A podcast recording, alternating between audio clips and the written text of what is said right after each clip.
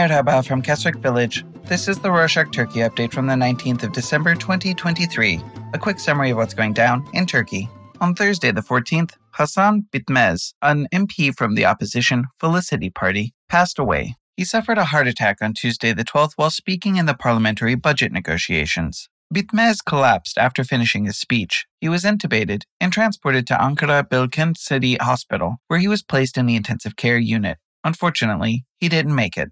Following this incident, the number of members in the Felicity Party and its ally, the Future Party, dropped below 20. In the parliament, even if you enter through a party list, having fewer than 20 members means you're considered an individual, not a group.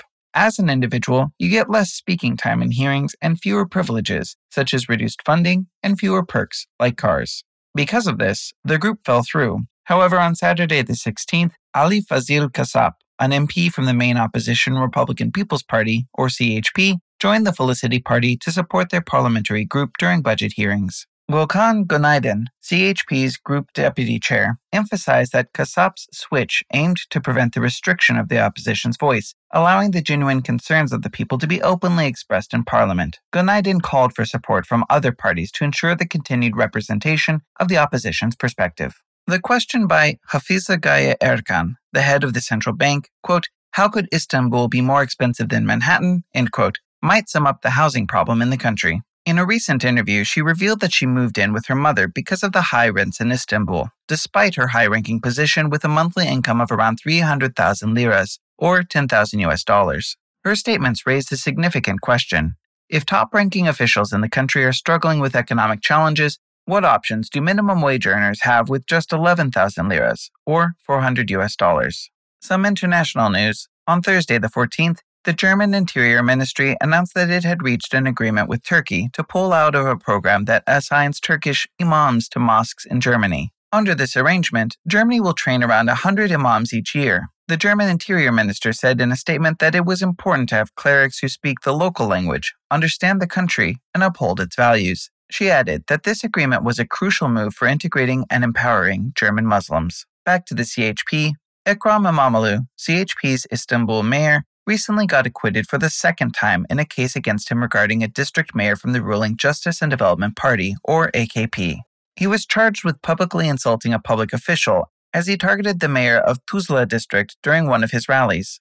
İmamoğlu had reportedly said that the mayor was at the rally to disturb the peace and that he was provoking the public. The prosecutor on the case argued that İmamoğlu didn't act like a statesman and provoked the public against the Tuzla mayor.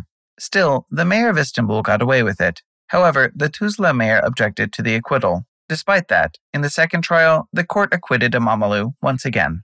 On Saturday the 16th, security personnel at Trabzon Airport reportedly attacked four construction workers who were speaking in Kurdish. The workers, involved in the airport's expansion project, sustained light injuries, and subsequently filed a criminal complaint.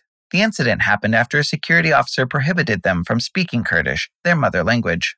When they continued speaking in Kurdish, the guard, along with 20 other people, attacked them. Police had to intervene. The workers called it an attempt at lynching and said that they should be free to speak their mother language in their own country. They added that a British person could speak English and a Frenchman could speak French when they were in Turkey, but they were not allowed to speak their mother language. Reportedly, airport personnel requested to have the Kurdish workers dismissed from their posts instead of the attackers. Despite pressure from airport officials, the contractor refused to dismiss the workers.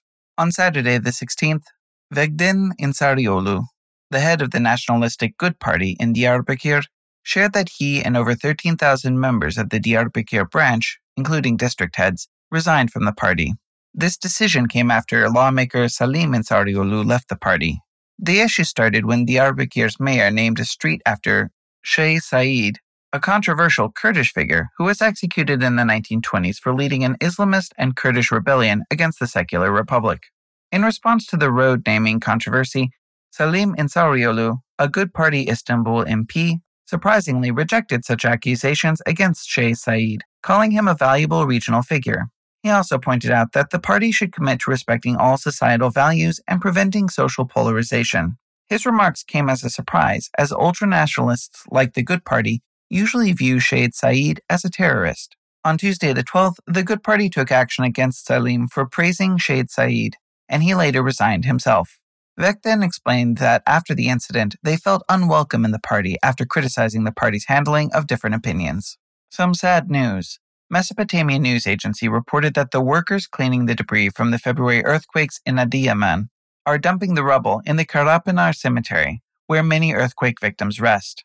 Initially, they were dumping the rubble in a stream bed near the cemetery, but as the stream filled up, they began dumping it in the cemetery. Understandably, this has stirred emotions among those visiting their loved ones. Alijan Yilmaz, who lost 25 relatives in the quakes, expressed that he was reliving the earthquake all over again. It's painful for relatives to know that the rubble from the very buildings where their relatives perished now lie next to their final resting places.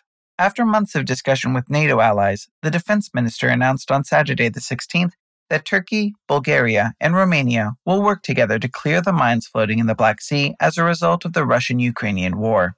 Reportedly, the three countries will sign an initiative in early January 2024. According to Ernst & Young's Global IPO Trends report, in 2023, Borsa Istanbul, Turkey's stock market, ranked 11th globally in terms of number of initial public offerings, or IPO, and 10th when it came to the size of offerings. In an IPO, a private company sells its shares to the public.